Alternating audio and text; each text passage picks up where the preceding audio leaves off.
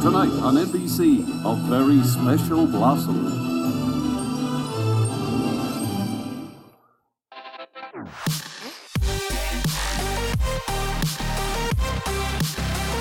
This is the RC Roundtable, a casual discussion about all aspects of flying model airplanes. well, tonight on a very special Blossom, oh, I mean RC Roundtable podcast, Lee Terry and I will talk about P 51s. I think maybe more so would be a background on what we're doing, because this is a new kind of project for us to do. And I think it's a new kind of project for anybody. I'm not aware of anybody else who's ever done something like this. Yeah, Terry, why don't you um, lead us in with how this project came to be? Well, I'll have to rely on you guys to remind me because I don't remember whose idea it was. It's something we've been kicking around for a few months um, in terms of how to do it and what model to use. And somehow we ended up on the Tower Hobbies version 2 of their P51, which is particularly appropriate for this because one airframe can be made into three different uh, shapes and four different color schemes. So we were able to test the same model but still have variety between us. So that's what we did. And to me, the fun part is we haven't really talked to each other at all about our experiences with the model before right now. So this is all going to be a surprise. We might completely disagree about a lot of stuff. What model are you talking about? I never got a model. What? You mean the slow stick? yeah. I got The a slow stick canard? I got a slow stick. Oh, man. No, you know what's neat too is we got each got a slight different variation on the P51, so we sort of have our own unique model in a sense. So let's go around the round table and everybody tell Yeah. the, the listeners which model you got. Okay, we'll All start right. with you, Lee. Yeah, so you open your mouth. I am. well, that's what you're supposed to do in this podcast, Fitz. Oh, wait, do we need to, to have the title? Because it's so clever and obvious? Anyone? I have no idea what no, you're talking about. obvious what? Not obvious to me. Oh, well, I thought we were going to call this Three Views. Oh, uh, it's been a while since we mentioned that. So yes, that is correct. Was that just me? Okay. Three views. So you get it? Three view drawings? Th- yeah, okay. We might have to work on that. okay, sorry, Lee. What airplane do you have? Terry Terry found that more passionate than we did. Yeah, I thought so. Uh, Lee has been blessed with the Miss America scheme. How's that? So this is a bubble canopy, but a racer paint job rather than a Air Corps paint job. Based on a Here she is, Miss America. That's the one. yeah, I don't, I don't, I don't sing that song when I when I'm looking at it though. So Oh, yes, in your head you do. You know you do. I think I'm going to take the A off and put an apostrophe, so it's Miss America. yeah, yeah, America. America, yeah, America. Miss America. Okay. What about you, Fitz? I've got the P51B, basically the uh, turtleback before it went to the bubble canopy. So this is an early version of the P51. Okay. And yours is in an Air Corps color scheme, right? Uh, yes. It's Okay. got uh, olive drab on the top and invasion stripes, which uh, I'm not sure if they had invasion stripes. Well, I guess I guess Oh, they did for the, sure, the B yeah. model. Yeah, There were still plenty of B models around then. yeah, that's true. They Yeah. had to get phased out. So I got the Red Racer version, which is, I guess, a low profile canopy and the area behind it. What's that called? Turtle deck. And it's in racing colors, but they're fictional. And it, I kind of liked it. It was as if an arena racer is sponsored by Tower Hobbies. So uh, I think the basic airframes are th- the same. The only difference that makes it either a bubble canopy, a B model, or the racer canopy is just that turtle deck, right? It's one piece that comes off and is held on with magnets. Yeah. Oh, I thought that racing was not a fake one. Wasn't that a real racing scheme? Well, it looks like uh, one of the real ones, like Stiletto or something like that, but this is not an accurate color scheme. Oh, okay. But uh, yeah, to answer your question, right? The whole the whole back top. a good chunk of the top section comes off to access the servos and the battery. So there's plenty of access, easy access when you open up the top. It's held on by a magnet in the rear. At least on mine it was. Yes, quite well. yeah, yeah, yeah. You gotta be careful not to grab it too hard when you pull the thing up. And I think we should mention there was a, a fourth one that none of us got, and that was the silver. Right, a D model bubble canopy Air Corps version. And I think the version one was similar, if not the same color scheme as that. Yeah, they had a previous P51 too, didn't they? A long time ago. Yeah, time and, ago? and I don't know what the differences are, um, so I don't want to speculate on that. But yeah, there there were some upgrades um, that now let this one do things like flaps and retractable landing gear, and apparently change the whole turtle deck to to make it a different airplane. And I assume that the power system is different as well, but we should save that talk for a little bit further down. All right, so I haven't seen your models, but I did have a question because I was just assuming that the wings were all the same, which would mean that my Red Racer had fake 50 caliber machine guns, but it does not. It has clean leading edges. So, what about yours? Oh, you rose a good point. Something I wanted to talk about. Mine has machine guns, but I think it has the wrong amount of machine guns because it's got six. Oh yeah, the B model had four. The B model had four. Okay, I was curious if they got that detail on it. They did not. Uh, That's forgivable, It's a I minor, minor thing. Most people probably wouldn't notice that, but I, I saw that right off the bat. Said, "Hey, wait a minute." Yeah, and it's easy to sand two of those off if you wanted. Yeah, I mean, it's not a really a big deal. Uh, You can always shave them off too, but it's interesting that yours has none. I guess it would have been too obvious if you had a racer one and it had machine guns on it. that's that's the way to win the race. Just shoot down your competition. So does that mean that Miss America has no guns Mi- either? Miss America has no guns. Okay, well, good. I'm surprised that they you know, showed that much detail in it. yeah, two different molds basically. Or, well, I can't tell. Um, I've got mine here, but it looks like that might be a removable section right there. So rather than just the whole wing, that's one little part that Oh. they can choose. I don't know. I don't have mine in front of me, but I don't remember it looking like it was removable. But I'd have to double check. Yeah. so, okay. Um, first impressions out of the box. What about you, Fitz? Uh, very nice. Had a very nice finish. I like that. The decals were matte and not glossy. Uh, it not very many pieces, and just uh, what do you got? The the wings one piece, fuselage one piece basically, except for the hatch, of course, and just a tail that slides in. And the verticals molded into the fuselage. Yeah, vertical's molded in, so very few pieces if you build it without retracts. That is, um, uh, so it was, it's easily a one night build. It, uh, very very quick. You can slap a sucker together. If you can't build in one night, you're not trying. Oh, you can build it in an hour. Well, it Yeah, depends. Probably. Mine took a little longer because I, I did some of the extra little goodies and gimmicks, but uh, yeah, if you didn't do anything like the flaps and retracts, yeah, half hour. Yeah, you could open the box in the morning and fly it in the afternoon for sure. Oh yeah. Yeah, So it's probably worth mentioning that the rudder is also molded into the fuselage. It's got a live hinge. But on mine, there was some shipping damage, and the rudder had ripped completely off. And I was able to take Lee's advice that he's been giving me for a long time to try Foam-Tac. Um, and you just glue it back together right along that foam line, and it works great. It's like it That- was never broken really, it worked, huh? it's an invisible seam and it flexes like it did before. You know, normally I would have cut the, the ripped area off, put in CA hinges or something, and put it all back together, and then touch it up with paint. But no, this was way easier. So I'm glad. I'm glad Lee told me about that. Yeah, now you tell me because the same thing happened to mine. When I got out of the box, the rudder was hanging on by a thread.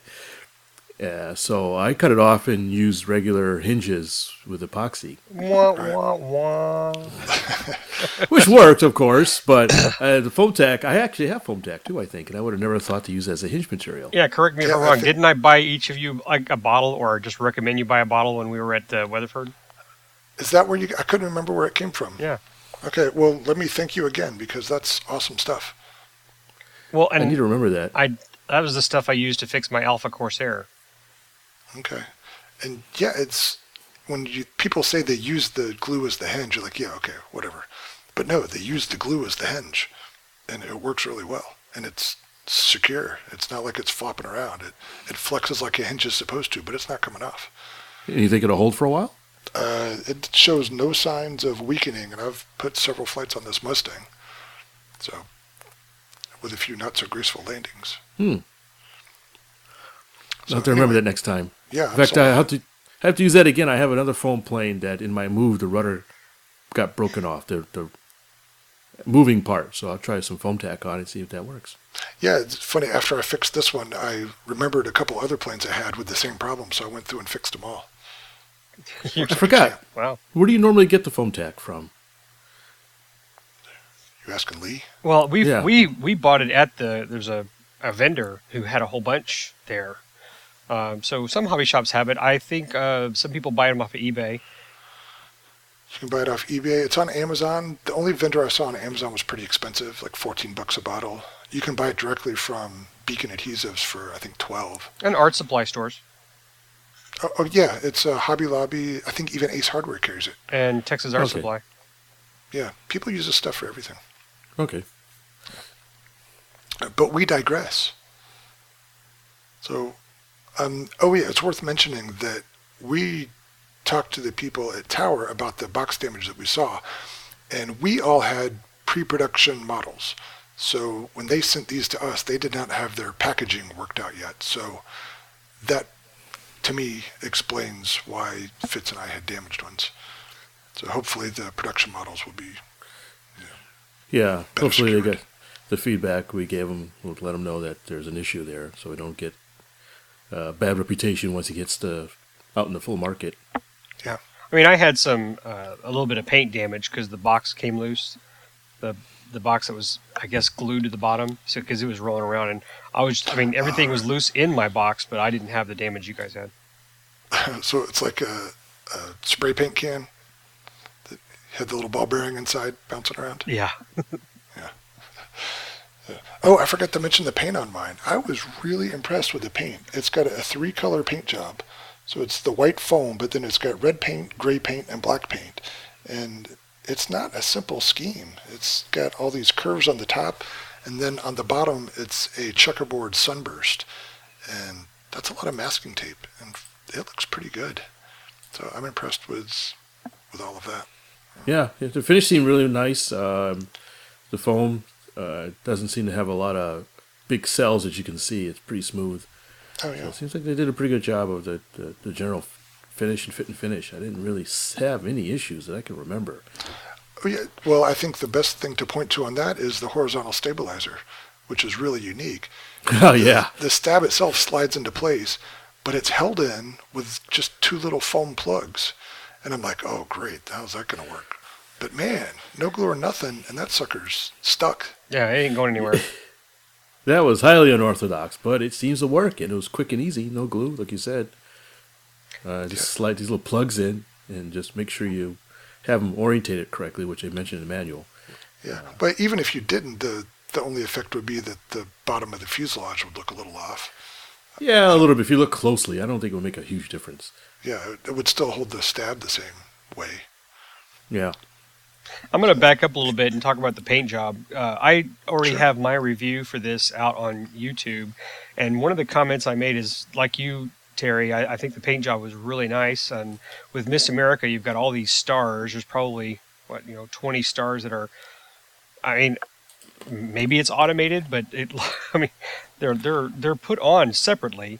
They're not masked. And one comment I I suggested is that um, the stars are going to come off because they're just stickers. So I went and put a, a, a little dab of fingernail polish, clear fingernail polish on every tip, so it'll stay down. Oh, cool. I That's a don't neat tip. know if you guys have decals on yours that are pushed on, but it's just something to be aware of. Mine had no decals pre-applied, but it came with a sheet of decals that were you know, for the sponsors. So it's got the Tower Hobbies decals and then some slanted racing numbers, and they seem to be sticking pretty well. They're not completely opaque, um, but pretty darn close. That's interesting because mine had all the decals pre-applied. There weren't, wasn't a separate sheet of anything. Yeah, m- Oh, and that's that's a good point, Terry. I mean, mine are, mine was completely assembled. I mean, there's nothing really I had to do at all. But I guess that's kind of nice with the Red Racer. If people, or excuse me, Racer Red. It, Is, is that what they call it? I It- thought it was Red Racer. uh, I thought so too, but I think it's Racer Red. Um, that that's a that's a P51 if you're going for a fast pylon type racer aircraft that you could customize it. Maybe you could go, you know, do your own paint scheme without having to peel off all the stickers. Ah, Oh, ah. yeah. Another thing some people like to do is, is spray on some water-based polyurethane. And that kind of seals everything in. Apparently Maybe pretty after nice the as well. decals are on. Yeah, after the decals are on. Yeah. Actually, you can do it before and after. I heard that that can yellow over time. Have you ever tried that? I I wouldn't think it's an ac- uh, polyacrylic. I don't, wouldn't think that would yellow, but Okay. I, I don't know for, for sure. All right. Now let's talk about the cowling for a second. It looks like the cowling is made out of clear plastic, and mine is painted on the outside rather than the inside. And you know, typically, especially with RC car bodies, you would paint it on the inside for durability. Um, my only guess is that they painted the outside to help match the sheen of the paint on the foam, which does match pretty well. And it hasn't shown any durability issues yet, but I just thought it was odd that it was painted on the outside. Hmm. I had like? noticed that. I didn't notice that. Okay. It wasn't obvious if it was clear. It didn't look like it was clear to Mine, me. I don't think mine is clear. I'm actually looking at a photo of mine right now uh, that I took, and um, I'm pretty sure mine's a, a white, like ABS plastic, and the you know, and it's painted on the outside. Maybe I'm making that up, but Yeah, well, you do that sometimes. yeah, I do. I'm not the most reliable. So, okay. Well, I reserve the right to change my mind on that. Now, did either of you remove your cowl? Oh yeah, sure. Okay, I did not. It's only four screws that hold it on there. Yeah, I but I just didn't have the need. I mean, it, everything was already done, so I I gave it a little wiggle, make sure it wasn't loose. It was all nice and test. tight, and that was it. so I didn't I didn't I didn't remove mine. Same for me. I didn't remove it.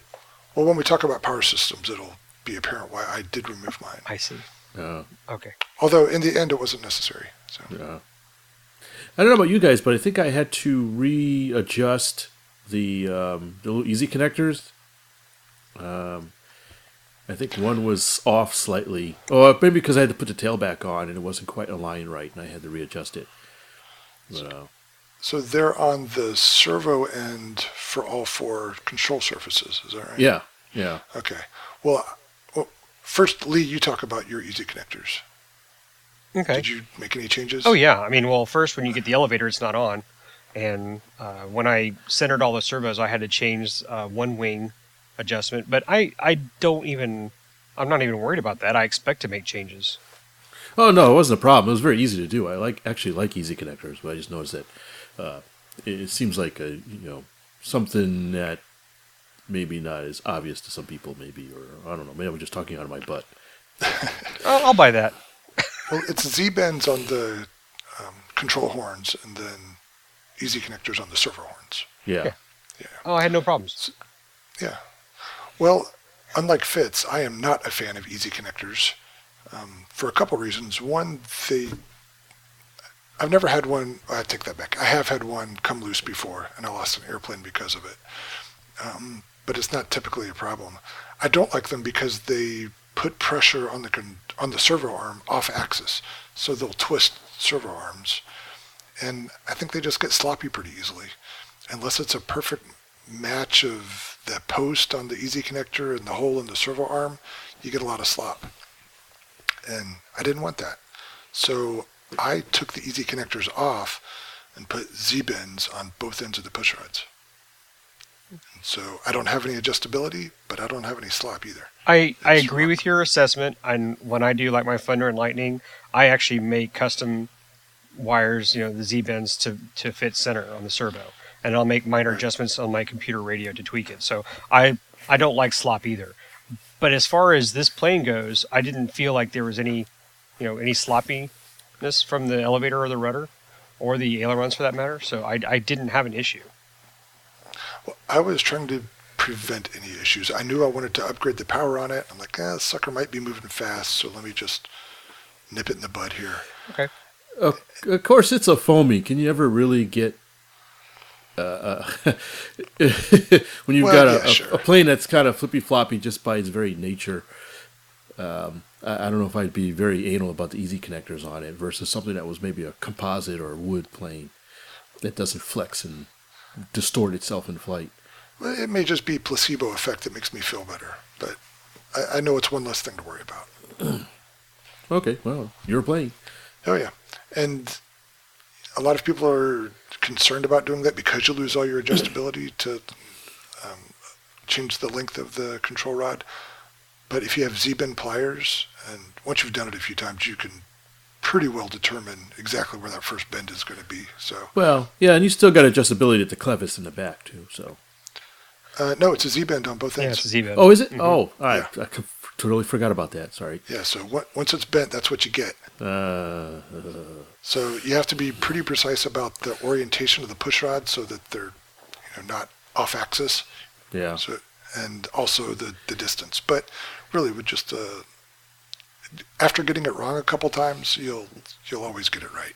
Yeah, you got to account for the bend radius when you bend it. Um, with small push rods like this and Z-bend pliers, no. Yeah. Have you ever used Z-bend pliers? Yeah, I have. I, I have a set. I don't use them all that often. I usually, for me, just a pair of needleless pliers can do it just as easy and quickly. But that's just Um, me. I'm in love with my Z-bend pliers. So that's Oh, they're what I've nice. been using. Yeah, I understand. I have a close relationship with my Z-bend pliers too. we've been Why did you marry we've been known to get together from time to time. I'm going to leave that alone. I, I'm a fan of the Z-bend pliers. okay. All right, so we have some deltas so far between us. That's good. We're not robots. Now, it's I, now solid. I'm going to bring up something I had a problem with. I think y'all touched on some things. You've talked about your rudder. Um, I had a problem with the tail wheel. Did either of you have problems with your tail wheel? Uh, no, not at all. And that's No. one of the things that you did mention during the build. And yeah, so I was actually paying attention then to check for stuff, and mine was fine. No problem steering? I mean, Fitz.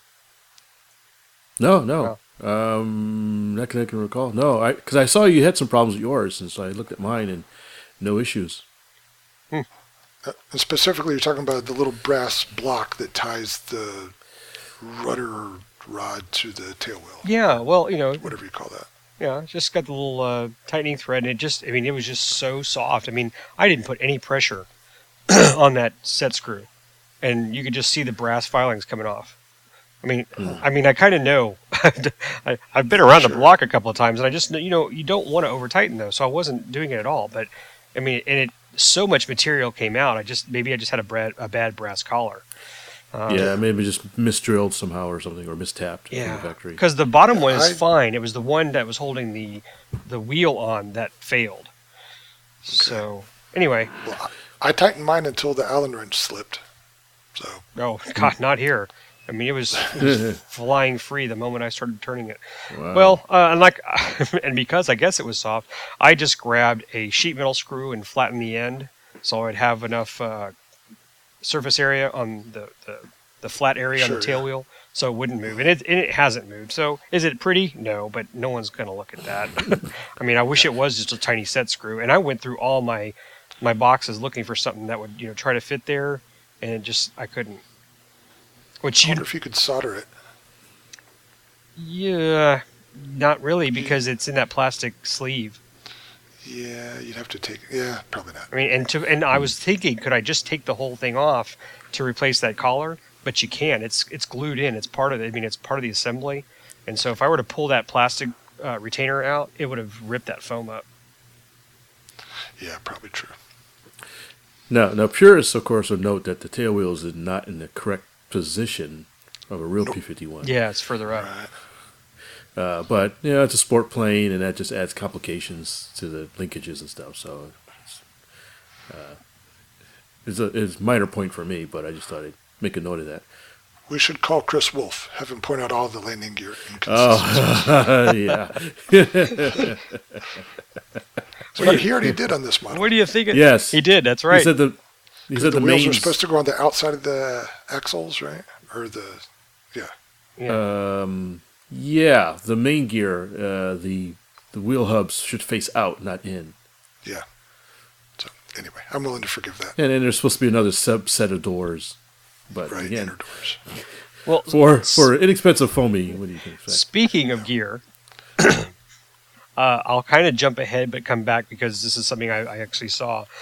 You know, we're talking about the tail wheel. We're you know talking about the landing gear. I've seen another person who has Miss America on RC groups, and he took it all off. He flies his, he hand tosses his, and he brass lands his. So he didn't even he didn't have a tail wheel. He didn't have the fixed landing gear. It's completely I sealed up. I was going to ask if either of you did that. I think it would be a great um, plane like that, but I would be worried that the radiator on the bottom would get boogered up when you land. You are correct because if, again, I don't know how far we're taking the conversation, but because I have flown mine, and I think if you can, I go ahead and mention that part. I mean, where do you want to slowly work there, our way to man. flying? We're there. Well, I had to. I couldn't take off on grass. My uh, my P fifty one would just nose over, and you could blame the grass, and yeah, I, I could do so, but it's it's got really tiny wheels, and it's right in front of the CG, so I could not get it to take off. So uh, we had to hand toss mine, and I landed. The first landing was with the gear down just to see if I could do it. I couldn't. So my second landing was with gear up, and I didn't sustain any damage, but I did add a piece of gaff tape on the air scoop just to see if I could protect it. And I think after several flights, you're going to get something. You're going to get, ra- you know, grass rash or whatever you call it. But um, Got that at camp once. um, but since my field is only grass, I'm considering uh, removing the retracts that I have on there and just sealing up the bays. All right, so let's talk about that. The model comes with fixed landing gear, fixed mains, but they have a set of optional retracts that are bolt in.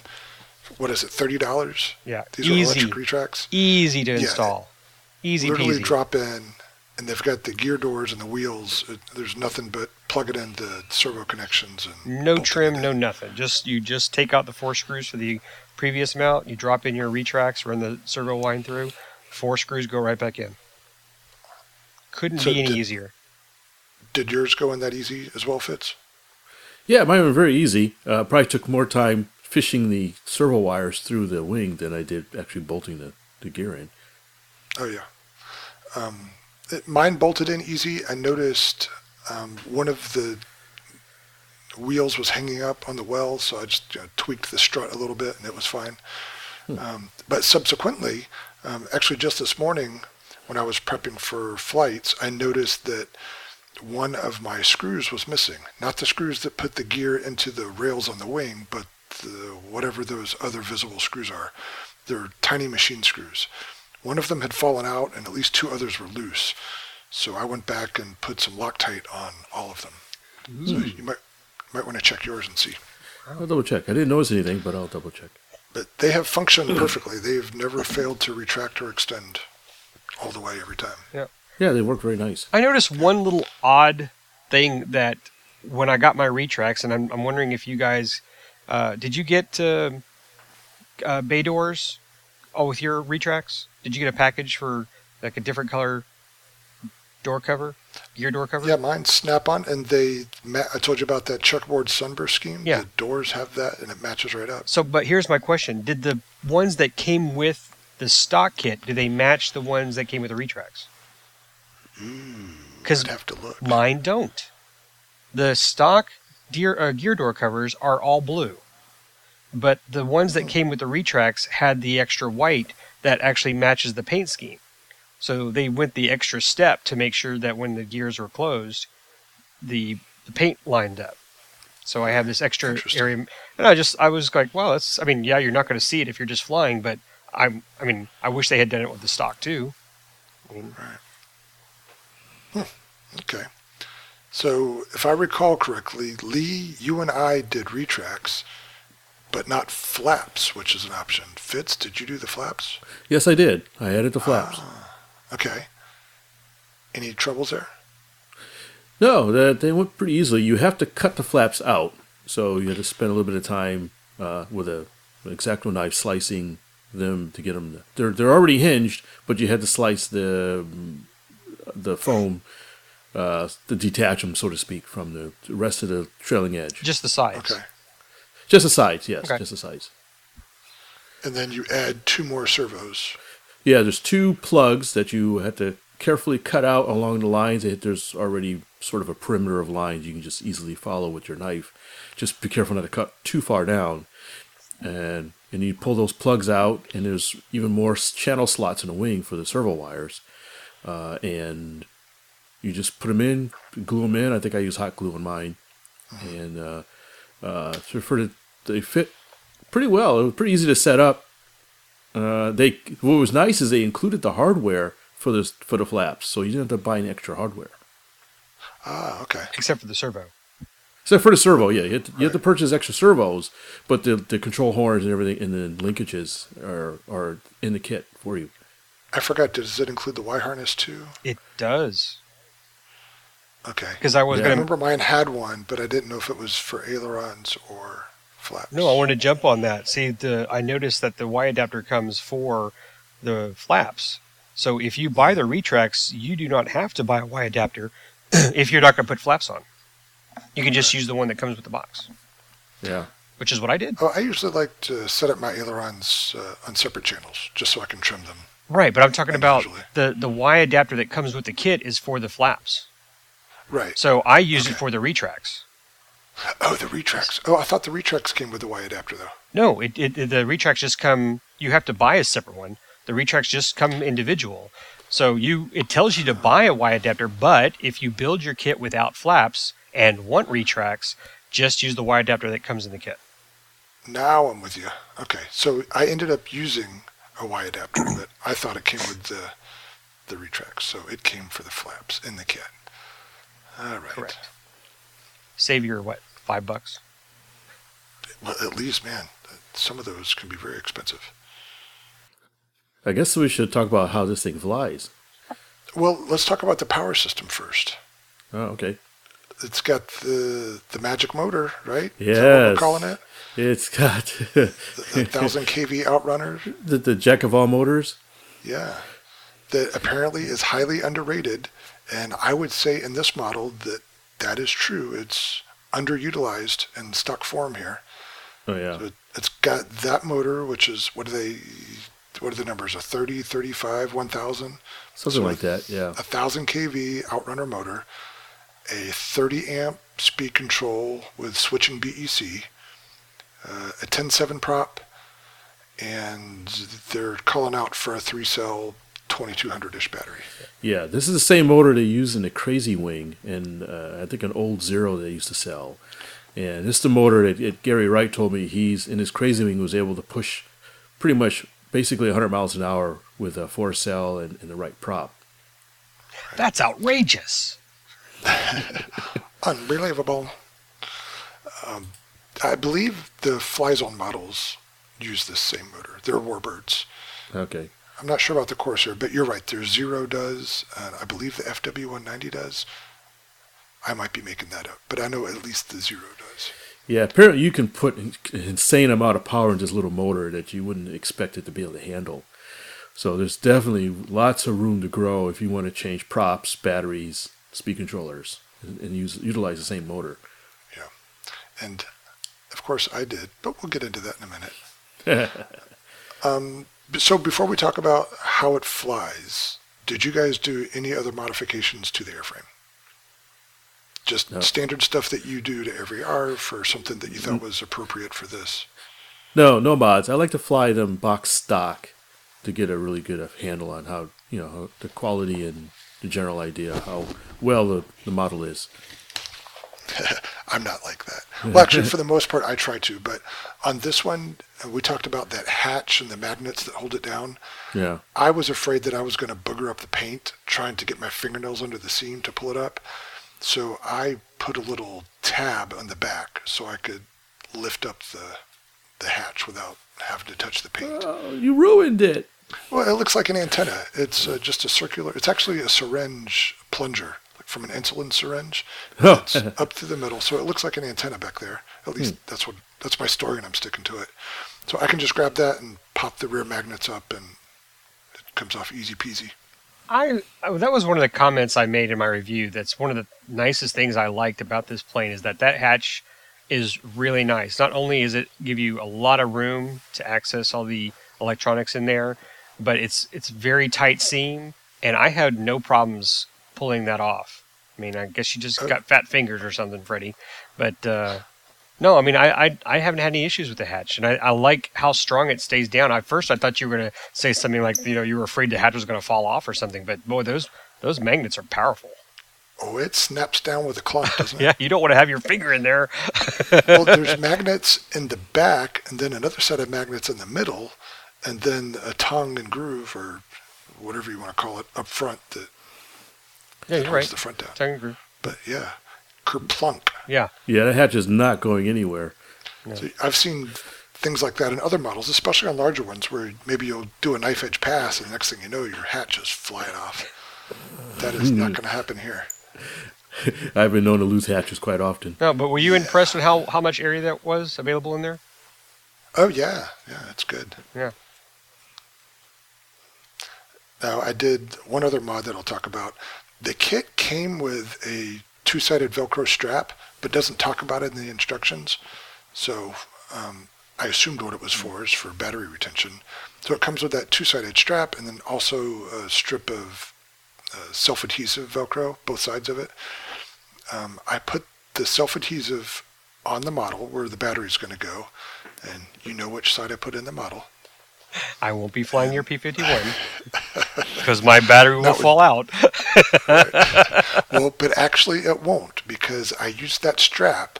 Um, I cut a slit on each side of where the battery is going to go into the the floor of that battery compartment, and the strap goes through that. So basically, the strap wraps around under the battery compartment and up around. Hmm. I think you overthought it. Well, the problem is that when you have self-adhesive Velcro right on bare foam, it's coming off sooner or later. Did you not listen to I my even- video on what I do to keep my foam down nice and secure? Well, I usually CA it down, and I did do that, but it still came off before long. I uh, I What do you do? I rub it down with isopropyl alcohol first, Yeah. and then I'll just CA the corners. I've never had that come off, and if it, if I have, well- it's because I'm I'm in a bad accident. Yeah, well, I maybe I don't do as good a job, but I have not been so lucky. Uh, but this mod took five minutes, and I'm happy with it. So I'm, I'm keeping it. I That's interesting. I- so both my Z-Bend mod and my battery strap mod, no go for you guys. I thought the Velcro straps were just to tidy up your servo cables, but I nixed that idea and just used zip ties. oh yeah, uh, that's a big strap for Yeah. servo cables. Well, I just figured you could cut them in little strips and stuff, you know, make them smaller. But no, I don't use that. In fact, and I didn't even use the Velcro that came with the kit. I used my own uh, heavy duty Velcro. Oh, there's the difference. Oh wait, you it's just heavy duty on the Velcro side, right? Not heavy duty adhesive. Uh, I think it's heavy duty adhesive too. Okay, I guess it would have to be because It's heavy duty. you're just going to pull that stuff every time. Thus the name, heavy duty. So I'll say that I originally glued down the the Velcro with thick CA, and it was fine for a while, but it did come off after I don't know a dozen battery swaps, and then I re-glued it down with uh, goop, and so far the goop is holding fine. So that might be the permanent fix. You need to be a stockholder of the Goop company. Oh man, I should. I use that stuff for everything. Attend their e- annual meetings. Bang the gavel. Terry's here. Call to order. All right, I've been talking too much. Tell us how it flies. Like an airplane? Okay, this episode. Yeah, show's over, Fitz. show's over, folks. Thank you for listening to the three view. All right, so let's. I guess everybody flew it stock, although Lee did not fly it off. You didn't do rise off ground. I did right? not. I flew first. I flew Miss America first. Uh, 3S stock, no, no changes. Uh, hand toss went fine, about half throttle, no problems. Uh, I m- just maybe a couple of tweaks of, of trim. That's it. Nothing fancy. I had my C. I did add tail weight. Did you guys have to add any weight? with Oh, with the stock no, set. I was, I was able to, thanks to my strap, I was able to put the battery back far enough that I didn't need tail weight. Packing but I was really surprised. Pat, I was expecting to need nose weight. Really? Not at That's. all. I had a to go little to. nose heavy without a battery. Mine was just the opposite. I needed. I didn't add any w- nose or tail weight, but it definitely didn't need any tail weight. In fact, I had to. After the first flight, I had to shift the battery forward a little bit to, to um, uh, uh, make it a little more nose heavy. interesting. So yeah, I had to Did you get the optional uranium tail wheel? Uranium tail wheel. Depleted uranium? no, I don't know why, I, but mine was certain, definitely not uh, nose heavy. Wow. And so let me think. It's And like my- yours is the B model. I'm trying to think of what would make yours heavier in the back. And that's interesting because I'm I'm also running a 3S, and I know both. I think both of you have run a 4S, so I can't imagine what you're. Because I can't move my No. battery back any further. No, I never use a 4S. I've only Okay. used a 3S in this. well, with uh, 3 or 4S, the battery is right on or just behind the CG. Uh, Like I said, with, with no battery in it, it's a little bit The- nose heavy. The only thing I can think of is maybe because I have two servos for the flaps. Yeah, but man, they're really close to the CG. It is. It's not much moment area there. I, I don't know. That's interesting. Okay. Well, I, could- I wonder if there's just manufacturing differences and the density of the foam, or maybe there's more decals in the back. I don't know. Well, with the But- quarter ounce of lead I put, I it, she flew fine. I had no uh, problems. I mean, killing the throttle, she she was at a steady uh, decline, so I didn't have any porpoising or anything like that. So How did how did it stall? Uh, Power off stall. I, I I did one accidentally. it was it was a little harrowing, but uh, it was also kind of windy, so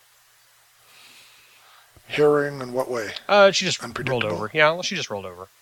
Okay. Drop but drop the wing. Yeah, recoverable. it was not. Yeah. it was not a Cessna 172 stall. Uh, but she flew on rails. I mean, it was really tight. I mean, and, uh, I made this comment in the video. That elevator, if you look at it. it, is just so tiny, you know, and and it couldn't do anything to get that thing off the ground. But in the air, uh, it was fine. I mean, she performed well.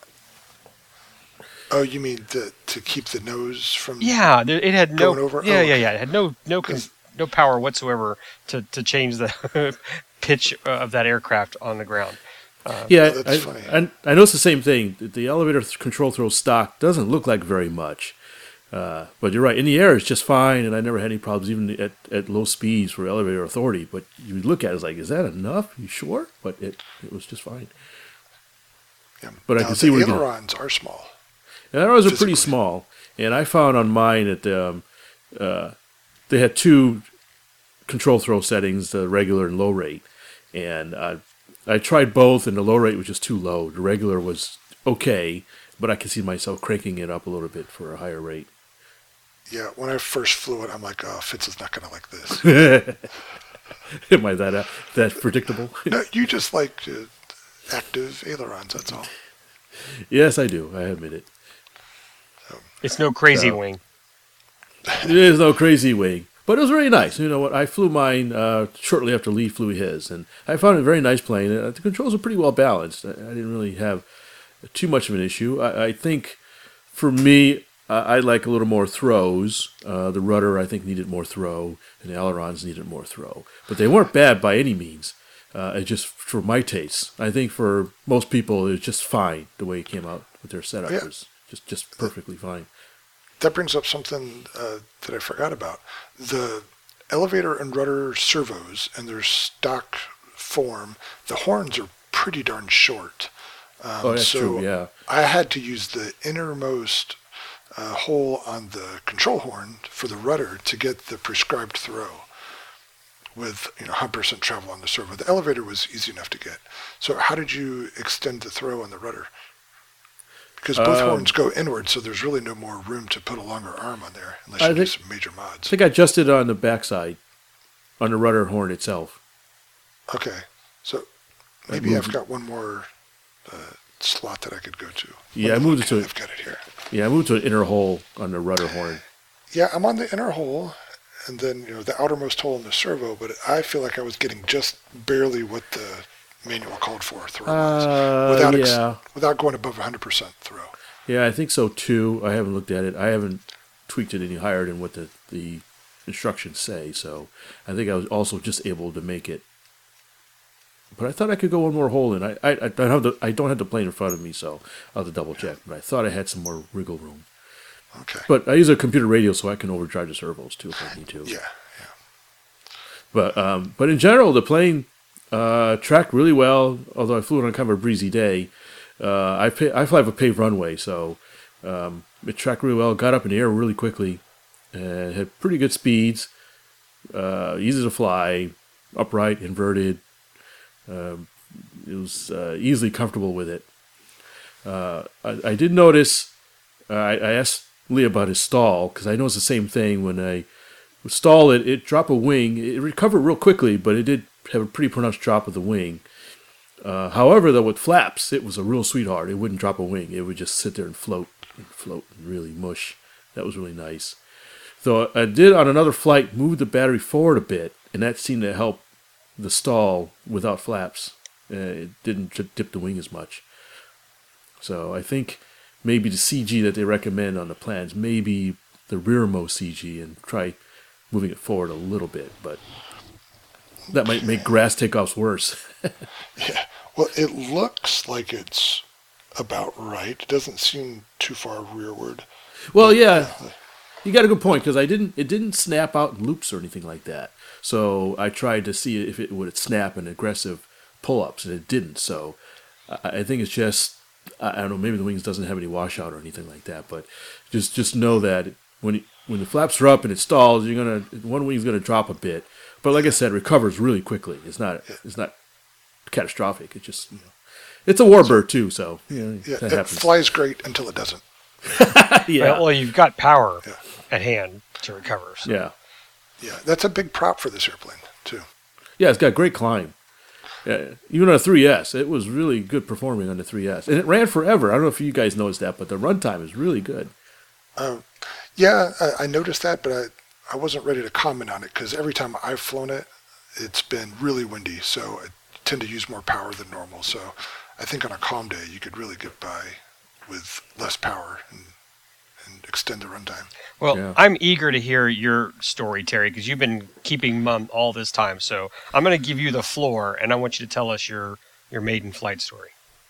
Well, I don't have any huge surprises, and certainly nothing dramatic about the maiden. What? But You- I, I'll get. Hold on. Sit tight. Easy, big fella. You lied. No, no, no, you kept saying things like, "Just wait till I tell you about it." no. Man, it's such a big T. We're back in that, high school man. or something. Have you been reading the bathroom stalls again? For a good time, don't call Terry. right. Um, for people who like numbers, this is what I measured. Did you guys put watt meters on? Uh, on yours? watt meter, schwatt meter. I was hoping you would do that because I, I can't find my watt meter, so I was hoping you What? would have done it. Oh, okay. You just moved. I forgot Yeah. about that. Okay, with the stock power system, with a three cell, 2200 milliamp hour LiPo 30C, I was reading 23.5 amps, which equates to 261 watts. Now, the airplane came out to 31.3 ounces, so this all works out to a 16 ounce per square foot wing loading, which to me is pretty light for a warbird. Yeah, it is. Yeah. Power loading is 133 watts per pound, which again, anything over 100 is going to be good. And, Just 133. uh, well, yeah, right. And that's on a 3S. That's really yeah, good. that's good. yeah. And you guys use cube loading at all? If you're interested in cube loading, it's 11.4, which is right about where it should That's be. that's what I have written down right here. See, it says right 11.4. Yeah, 11.4. Right there. Mhm. Yeah. so, Lee, I'm interested to hear from you first how the hand launches went. Fine. No, did you launch yourself or have I, somebody I else had do it? someone launch it first, and then I launched it. But you know me, I'm Mr. No Fear hand launch guy. Remember, Th- I used to that's true. underhand the evader. Right. Without the bungee. Without the right? It bungee, comes with yeah. a bungee. Yeah, I didn't think you could hand launch an invader until I saw you do it. Yeah, and it's he would do this big arc, pull, full power, launch it up what like 45 degrees, and it goes this big ballistic arc. But then right before it hits on the other side, it's flying, and, phew, and you're not shaking or anything. I had like, "Oh, I had one that." bad evader toss. I remember it was really rocking and rolling on me, but Uh, I just no fear And then that P38. You know, it's, it, it, I really, it. If I had to do a comparison, since you guys were there, it took off like the P38. I mean, I just had a nice little half throttle, and it it was in a climb. It did not, you know, wobble on me or you know stall. It was a it was a good good force. And then, I mean, I, I've kind of learned from hand tosses that you don't want obviously you don't want full throttle, and then once you've tossed it, I start slowly adding throttle uh, on my way up. So I had no I had no issues with it. I was comfortable. Okay. Yeah, when it comes to hand launches, you've got ice water in your veins. I salute you. But you asked me the question, so did you have a problem doing it? No, I'm just curious what your experience was. I hand launched mine once, and it was fine. Um, you know, the first time it was hand launched was me doing it, and I did it underhand with the stock power system, and it was fine. Um, well, that's interesting. I didn't I even know. toss mine underhand. I tossed it overhand, which is a little awkward where the uh, scoop is. So it was Yeah. very nose heavy. So, but the, Yeah, the thing was though, once I had it in my hand and I was further tail heavy, once I had throttle going, it, it, I kind of worked myself into a forward motion, and I and it just felt normal. It just felt fine. So uh, it it feels weird to hold it without power, but once you have power going, it it, it was steady. okay, interesting. All right, well, I can tell you now, underhand works too. I will try that. So, but you have to be careful because where the hatch is, um, if you grip too tightly there, the, the sides of the fuselage will come in. So you got to grip towards the leading edge of the wing where it's more solid. I'll try to avoid that antenna that I've added. Oh wait, that's on your plane. That's in the back, by the way. Smart aleck. Okay, Wouldn't it be funny if I snagged that on a hand launch? your antenna. It wouldn't. Yeah. Well, Right. So, you know, like Fitz, I have a paved runway here. It's not the nicest runway. Uh, it's got a lot of repairs in it, which are actually raised, but it's a paved runway, and that's nice. So the first day I took it out was all stock power system, and it was breezy. It was like 15 to 20 miles an hour, and it was 90 degrees crosswind. But turns out that didn't matter because it takes off and nothing. I mean, if you just give it power, it's gone in a foot or two.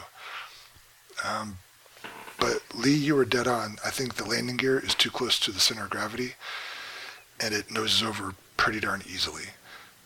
So even on paved surface, you really have to manage it. Yeah, I had the same problem. Right? It would nose over on me pretty easily, even on, on a paved surface. Yeah, if you just add power without any up elevator, it's gonna it's gonna come over, at least in my experience. So you have to give it some up elevator to keep the tail down until you build up a little bit of speed, and then you can let the, the tail come up. And but by that time, it's off the ground. yeah, It may be worth it to add some shims to the rear part of the landing gear mounts. I was gonna say, yeah, I'm thinking about either filing down the front or shimming up the back to tilt that landing gear forward some and Yeah. see if that helps. Um, and same thing on landing. Um, you just you gotta be Johnny on the spot with the elevator to make sure you don't nose over. So, but other than that, it once you're on the mains, it the rudder's responsive and it's fine. You just gotta be careful when you're getting there. I was thinking of taking Miss America over to Scobie, giving her a try over Oh, there. there you go. That, that's a nice runway. Yeah. What did you guys think about torque on takeoff? For me, I needed lots of right rudder to keep it going straight. Mm, nope. Nope. okay. no, I don't remember having that problem. No. And I have to put a big asterisk next to that because I was flying with a lot of wind, so you, it could have been related to that. Well, and A lot of But- crosswind. yeah, I had crosswind my flight too, and I could tell she was getting tossed over one side, you know. yeah, So, but I mean that's almost every airplane you got. yeah, sure.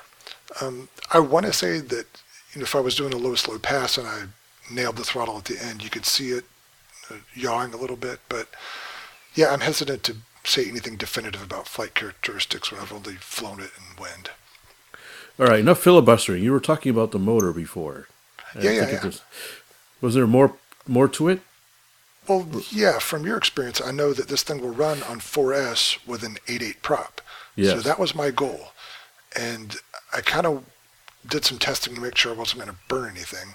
I took out the stock speed control and put in a bigger one. I would. You said you were using a 40 amp on yours. I Yes. didn't have a 40 amp, but I had a 60 amp. So just for my bench testing, that's what I put in. And I tested it with an 8.8 on a 4S 2450. Uh, battery. Oh, nice. Which, yeah, it's it's physically not much bigger than a 2200, and I think it's half again the weight. It's nine ounces, but well within you know, spec for for this airplane. It fits fine, and weight-wise, it's not a big deal. Um, so with an 8.8, I was pulling 30.4 amps at 455 watts. oh yeah. Now you're you cooking remember oil. with the 3S, it's 261 watts. Um, but out of curiosity, I also tried it with a 9.6, so a little bit more diameter, a little bit less pitch. And with that, I was pulling 31.7 amps at 476 watts. So a little bit more amperage, a little bit more power. And to me, the really good news in all of this is that I didn't have to swap out the speed control. I was comfortable with 30.4 amps and 31.7 amps on the stock 30 amp speed control. So I put that one back in. So the assumption is that both of those props will unload at least 10% in flight and you'll be back below 30 amps. Well, you're right on the edge. Uh, it'd be interesting Yeah. to see how well that works. So now I should warn you or anybody else that's thinking of doing that. I'm at 3,200 feet of altitude, so my amp draw is going to be a little bit less than people who are Yeah. at sea level. So, you know, me not switching out may not apply for everyone. For us, it's not summer yet, so uh, I probably still recommend a 40 amp on that if you were to do that. Yeah, if you got it, use it. Um, I'm comfortable so far with this. I'll let you know if I ever get any failures. Okay. So far, I've probably got half a dozen flights on the 4S systems, and it's not showing any signs of you know, failure. Well, tell us. What do you think of it with that popped up prop? What was it It's like? a, it's a different airplane. I liked it on 3S. 3S is a nice airplane. It's a good. Uh, I don't know if it's quite park flyer, but it's a nice flying warbird. yeah. On 4S, it, it's a whole different world. It it goes where you point it. It goes there fast. It it's just more solid. And I don't know if it has to do with the combination of weight and speed that makes it more you know, direct, but it's just a different airplane altogether. And Lee, I think you can equate because you've flown that zero on 3S and 4S, right? Mm-hmm. And, and would you agree that it, it feels like a completely different airplane? Oh yeah, but I would say I the zero is running three quarter throttle and a 3S, and it was very floaty. You know, I didn't feel that was- with the P51, but I know that when I put, I only fly the zero with the 4S now. Yeah, I, I Yeah. wouldn't put a 3S back into it because you just have so much extra power there. Yeah, and there's really no trade-off. The landings are still really slow and easy. The flight times are great because you're not going to go full throttle the whole time. You can throttle back and still get great flight times. Um, I I- put. go ahead. Well, I was going to say, I think the, the P51 flies better on 3S than the Zero did, if I'm not mistaken. Do you think so, Lee? What do you think? Oh well, on just 3S, Yeah. yeah, the it, the P51 beats the the zero on 3S. But In what way? in what way? Well, the zero is just Yeah. such a floater, and you really need a lot more power to get it to do stuff. Um, Okay. the, but with the P51, it, it's pretty sleek. There's not a lot of drag. I mean, the zero's got a lot of bulky stuff. Plus, you get that big prop. That's you know right. three blade plastic thingy. I, don't, I mean, it's not very efficient. So, I'd be interested to see if your opinion changes if you fly the P51 on four. well, I plan to. I mean, we talked about this. I'm going to try to pick up an 8.8, and uh, I've got a couple of four. I mean, I'll I'll use the 4S from the zero. Uh, you know, Yeah. make sure I get the CG right and, and give it a try. I'm I'm I want to try it. I just haven't had an opportunity. No, 'Cause- no, Go ahead. no, Terry, you didn't have any problems putting the 2454S inside the fuselage? No problem with room? No, physically it fits just fine. Oh, okay. I didn't have to hog out any foam or anything. It fits right where the 2200 goes. So, yeah, no issues there. Now, it's funny what Lee was talking about because floaty is the exact word that I was going to use for the P51 on 3S. It's light, it goes where you point it, but I don't know. It, it just feels light on the wing, you- which is not a bad thing at all. Do you remember flying the zero on 3S? I do. Yeah, and it it's floaty, and I don't know that I remember it well enough to compare it to this one. Okay. But I would say they're the same ballpark. Uh, I I would say the P51 flies better, but I'm looking forward to a Uh, 4S. I mean, I, I will, I'll go there. Okay. And I, how do I want to say this? I've flown it with both the 8.8 and the 9.6. I'm not sure there's much difference in speed.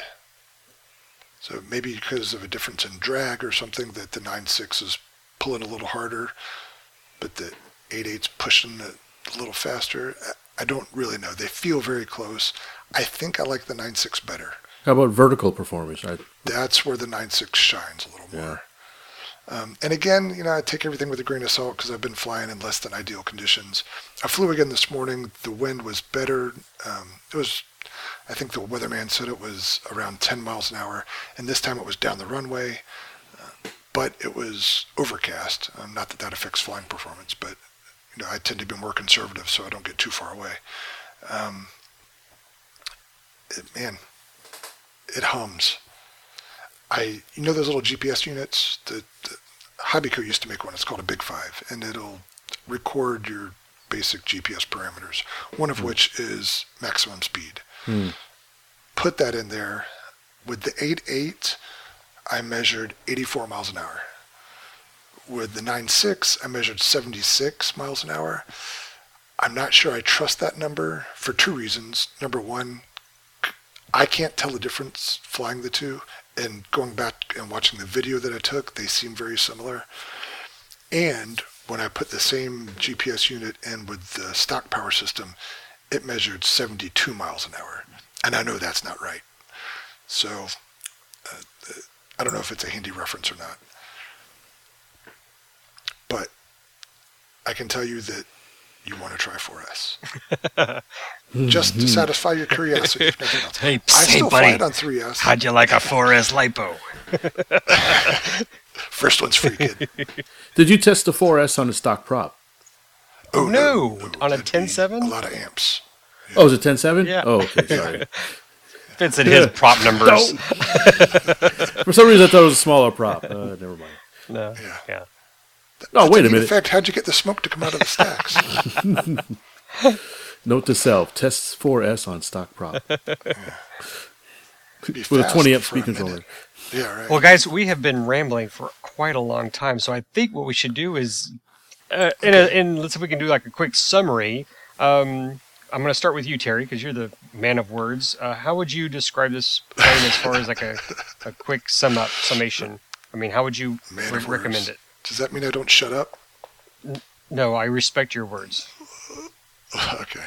Um, I, I just want to say this is, I've been excited to talk about this, and I'm not exactly sure why, but um, it's been fun to go through my own process with this, which is something I do all the time, but to compare it to you guys who I, I know your opinions and respect you. So I was really interested to see what the differences are and how we would view basically the same airplane. And the fact that we've seen different things is, is neat to me.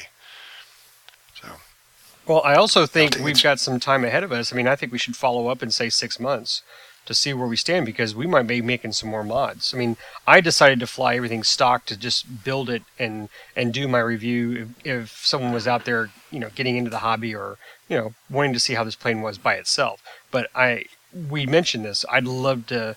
I'd like to see what else I can do with it. You know, let's put some sparklers on it. Sparklers on it. streamers and no, I mean uh, and get and get Well, along, I was going to mention that as I often do, I put cameras on this thing. you did. I put two run cams at a total of five ounces, one on each wingtip, and I was flying it only with the stock power system. And I wouldn't say that it didn't notice, but it didn't care. Landing speeds are still slow. Um, I was more careful to make sure I didn't stall it because you get a lot of momentum going with those weights on the tips. But no, it flies fine. There, there's a lot of headroom there to carry things and, and not worry about it. So that's my take on that. And I should say that Lee, you've done your video. I'm going to be doing the review. Um, I'm hoping it'll go up not long after this podcast goes live on tested.com. Now, Fitz, are you doing something for your channel? Yes, I'm doing a video review. Uh, it's I'm in, it's in the works. Uh, Okay, I'm good. thinking of doing a follow up review, uh, basically along the lines of what you've done, Terry, changing the, the prop and battery and that kind of stuff, and doing some some uh, uh, testing and baseline testing on it. Okay, as well. interesting. So, and um, yeah, so that'll be neat to see all the different viewpoints individually as well. Oh yeah, I think So- it's been, been interesting. So, summary: um, a nice airplane, a very nice finish, well molded, nothing to complain about there. Out of the box, it flies nicely. Um, no real mods needed. The only gripe that I have about it is the landing gear is too close to the CG, which does present some takeoff and landing challenges, and prevents it from being grass operational. And put 4S in it, and you get yourself a whole new airplane. That's Agreed. my take. I can't say anything much different than that. Uh, very quick build, very nice plane. I think it's a really good value for the money. Have we said I that did- it's 120 bucks? 120 For the bucks, yeah. For the ARF, includes motor, speed controller, servos. Uh, it does not include the retracts or flap servos, but uh, those are easy to add. I, I want to add that I really like the flaps. The flaps really uh, allow you to really float in. You can that thing just almost stops. Uh, if you got if you got a little bit of a breeze, it's it just you got you know six inch landings on the thing. Uh, and uh, it has really good habits. So um, I, thought it was worth the time putting the flaps in it personally, but it doesn't need it. Yeah, uh, having flown it at an in a heavier mode without flaps, it's still not a problem. Yeah. So. But if you got a short field or something, it might be worth it. Oh yeah, I can see situations where it would come in handy. Yeah. All right, Lee. Then there was one. I concur. It was a it was a it was a fast build. I mean, you, I love my video because I say let's do the open box, you know, reveal. Uh, There it is. you got these three pieces in a box.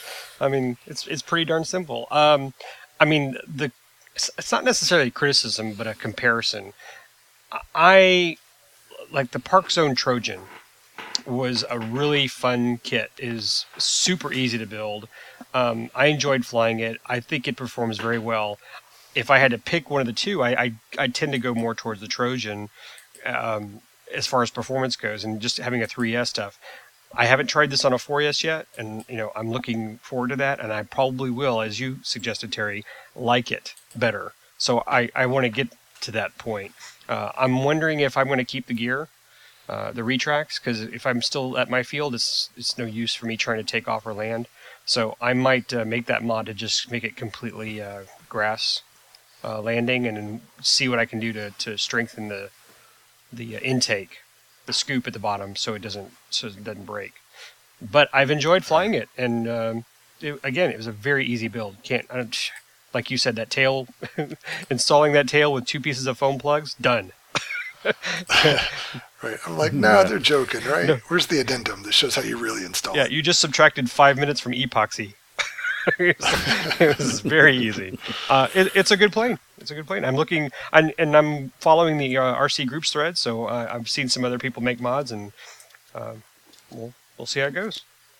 Oh, is there a thread? There it is. You know, I I tend to put myself in a bubble when I'm doing a review because I don't want to predispose myself with other La la la opinions. la. Yeah. Don't, don't say anything. Don't tell me. So, I'll, s- all I'll send you that link. Well, there you have it. The first ever RC Roundtable three view, three view, three view, three view. Will there be a more?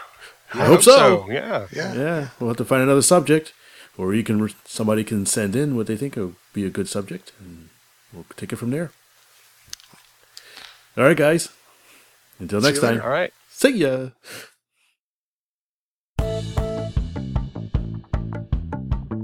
Please visit our website at rcroundtable.com, where you can send us comments and suggestions and listen to our other great podcasts. Those who live in Las Vegas can listen to us over the radio at the all new Magic 97.9 FM, KIOF LP Las Vegas.